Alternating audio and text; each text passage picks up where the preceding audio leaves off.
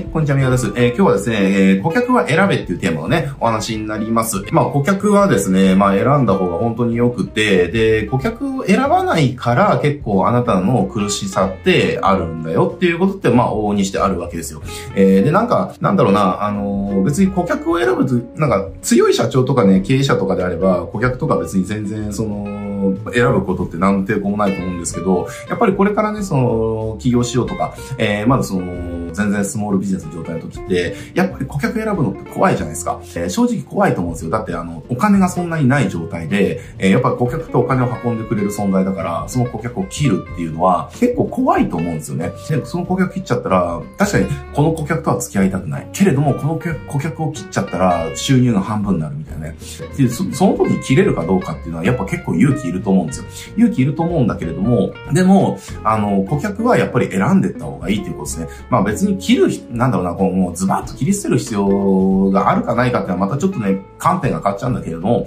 でも、えー、あなたが付き合うべき顧客っていうのは、あなたが選ぶべきなんですって。顧客は当然誰から買うかを選ぶ権利があります。だけど、売り手も顧客を選ぶ権利があるんですよ。なんかね、日本って、その、なんかお客様市場主義みたいなとこあるじゃないですか、めちゃくちゃ。まあ僕も飲食店長かったから、やっぱりなんか飲食店ってやっぱりそういったのって、いわゆる客商売ですよね。客商売って言われるやつって、やっぱそういったのってすごく、なんだろうな、はびこってるから、もう嫌ってこと見てきたんですよね。なんか、あ客に向かってなんて態度すんだみたいなこととか言われることがあるんですよ。えー、でも、いや、あんたが言ってることおかしいでしょみたいなことたくさんあるわけじゃないですか。ね、例えばなんか理不尽なクレームとかもありますよね。例えば、この、じゃあ、お茶が熱い。なんでこんな熱いんだみたいなこと言われるとか、知らねえよって話で、だって、お前が熱いお茶くださいって言ったわけでしょっていう。だから熱いお茶持ってきて何が悪いんだよって話で、で、そこで、だでもなんか日本人ってお客様は神様だみたいなとこが強いから、なんかそういうこと言われても、なんか、あ、大変申し訳ございませんでしたみたいなね、これやけしたらどうするのみたいな言われて、本当申し訳ございませんみたいな平謝りするんだけれども、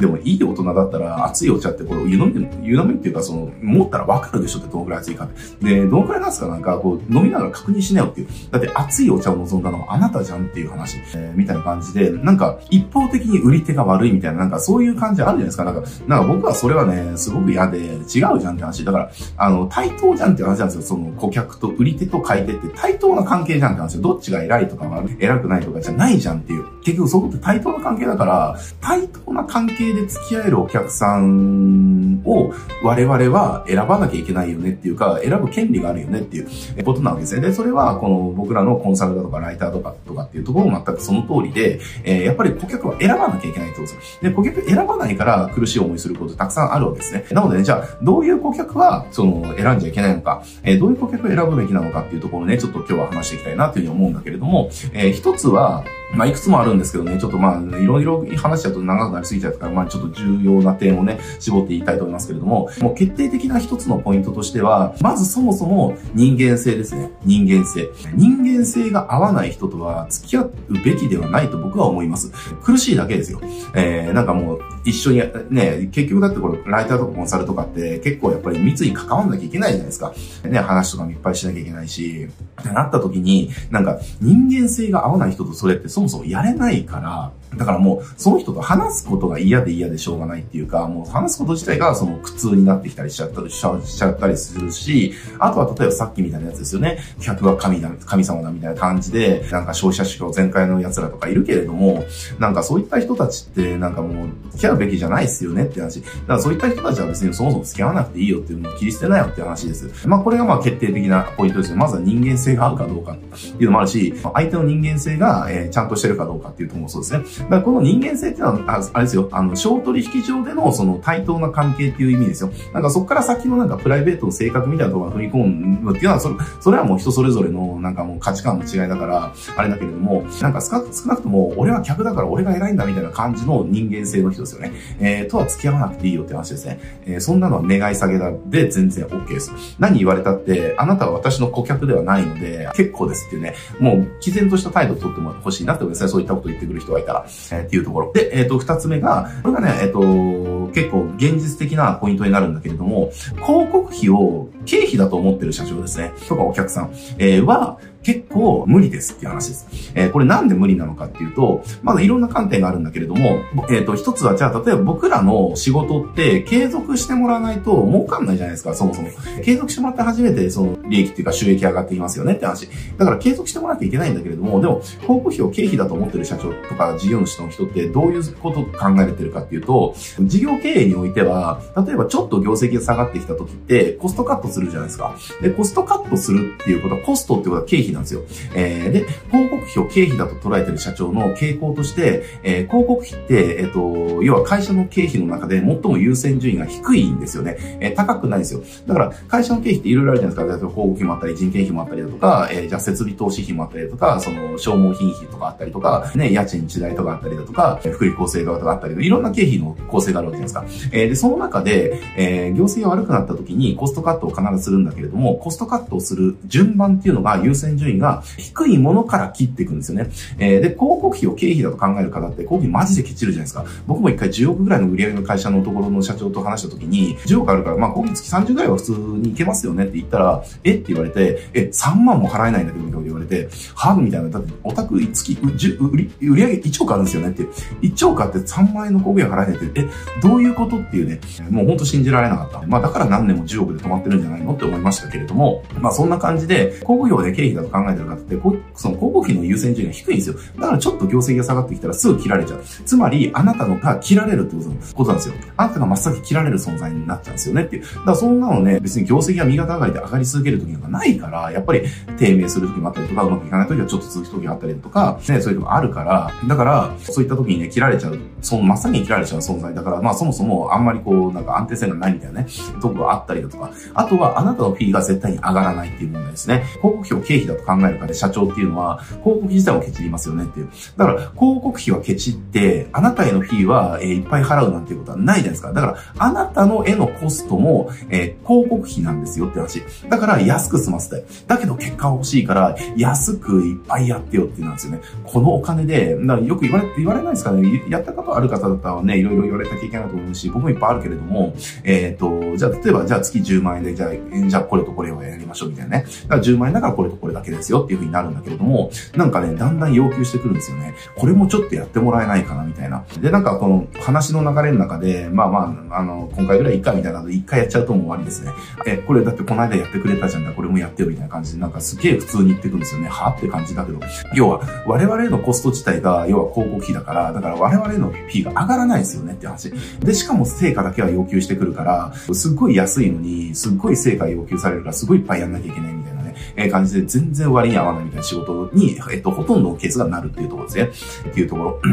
あとはやっぱり案件取りにくいですよねって話ですね。で、これ取りにくいってどういうことかっていうと、やっぱりその、広告費が投資、あの、投資だっていうことが分かってる社長っていうのは、その広告費って、まあ結局マーケティングとかっていうのは、その、うまくいくかどうか分かんないけれども、いろんなことをね、テストしして改善しなければうまくいかない。から、だから、えー、テストできる予算をたくさん使おうよっていう感じなんですよね。で、うまくいったらそれってお金かければどんどんうまくいくから、お金かけてこいよっていう話。なんだけど、広告費かけない方っていうのはそういった概念がそもそもない、えー、わけでね、公共、そのコストと考えてる方はそういった概念がそもそもない。だから、なんだろうな、じゃあ、例えば月3万円で、えっ、ー、と、売り上げを10%上げて、みたいな。で、10%上げることがプロにされないんだったら、払う、3万円も払わないよ、みたいな。えー、なんか、そんな感じのニュアンスの人多いんですよね。はってなるじゃないですか。これ、我々からしたらはってなるじゃないですか。何バカ言ってんのって話で、頭おかしいんじゃないっていう、えー、ぐらい、はってなりますよね。えー、まあ、もちろんね、知らないからっていうのはあるんだけれども、でも、そこ、それ受けちゃったら地獄の始まりじゃないですか。でじゃあ、月の広告費3万円で、じゃあ売り上げ10%上げて、じゃあ3万円で何やれっていうのっていう。え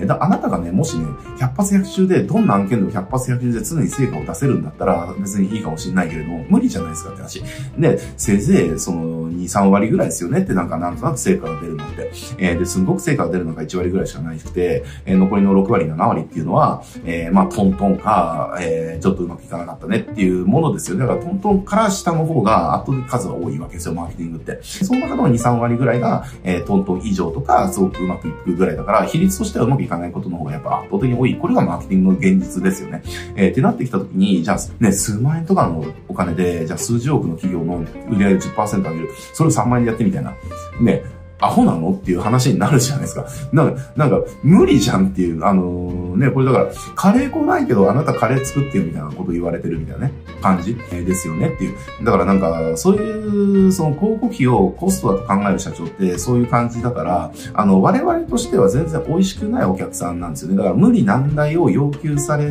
るんだけれども、えー、それに対してのフィーがめちゃくちゃ少ないし、えー、成果が出なかったら速攻切ってくるし、みたいな感じで、リスクしかないわけですねっていう話。だからそんなところでアンケート取ったって、もう安いお金ですぐ切られて終わるっていうことが分かりきってるので、えー、であればそんなとこに時間使うぐらいだったら、ちゃんと自分が付き合うべき相手と付き合うための時間に使っていった方が、まあよっぽど生産性高いじゃんっていう話ですね。まあなんかそんな感じで、えっ、ー、と、今言ったのは、あの、僕の考えですからね、あの、みんながみんなその考えに右向き、右習えをする必要はないんだけれども、えー、でもね、僕の経験上やっぱり広告費をそのコストと考えてる社長っていうのは、そもそもうまくいかないですね。コストと考えてるから、だから事業が停滞してるとかっていうところが本当のところだから、だからそのマインドをね、社長自体変えてくれないとうまくいかないですよ。ね、結局だって、リターンって投資によってもたらされるじゃないですか。だから、何がしかのリターンが得たいんだったら投資をしなきゃいけないし、大きいリターンを得たいんだったら大きい投資をしなきゃいけないですよ。これってもう自然の摂理みたいな話ですよねっていう話。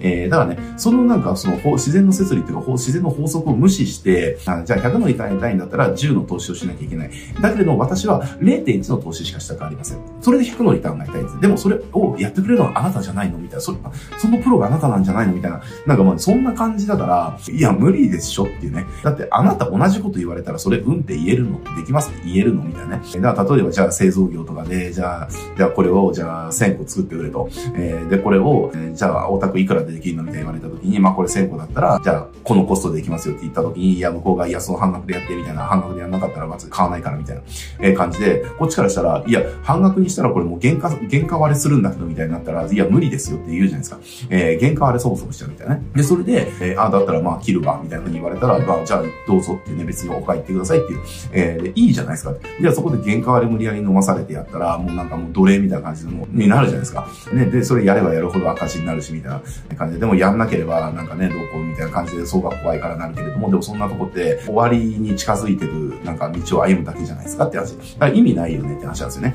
えー、だからまあそんな感じでやっぱりね、そのライターとかコンサルっていうのも、やっぱり顧客を選ぶっていうことっていうのは別に普通のことだし、僕は選ぶべきだと思ってます。お客様が神様だとは僕は、あの、すごい思ってないっていうか、あの、だって対等だからねっていう、えー、対等な立場だから、どっちが偉いとかないよっていう話。もちろんそのね、買ってくれることはありがたいし、感謝もしますよっていう。でもそれって、えっ、ー、と、売り手から、あの、買い手に対して一方的にあるものじゃなくて、買い手と売り手に対してもあるものだと僕は思ってます。それが、あの、対等な関係だし、良好な関係だし、で、特にマーケティングっていうのはやっぱり密接な関わりを持ちながらやっていかないとうまくいかないから、なおさら必要だなことだと思ってるんですよね。だからそういうふうに付き合うべき相手っていうのは、やっぱしん、まあ、慎重っていうか、自分の要は基準があって、で、その基準に満たせてないお客さんは、お断りっていうっていうのは、全然やるべきかなって思うし、やった方がいろんな意味で良くなりますよねって話ですね。本当に時間を使うべき人に時間を使えるようになるからっていうところですね。えというような感じでね、あの、まあ、いろいろあるんですけれども、あの、顧客は本当ね、あのライターのコンサルも絶対選んでくださいってことですね。要は、目先のお金欲しいから、もう、本当嫌だけれども受けるみたいな。まあ、それやってもね、あの、良くならない。本当に目先の小銭が稼げるだけだから、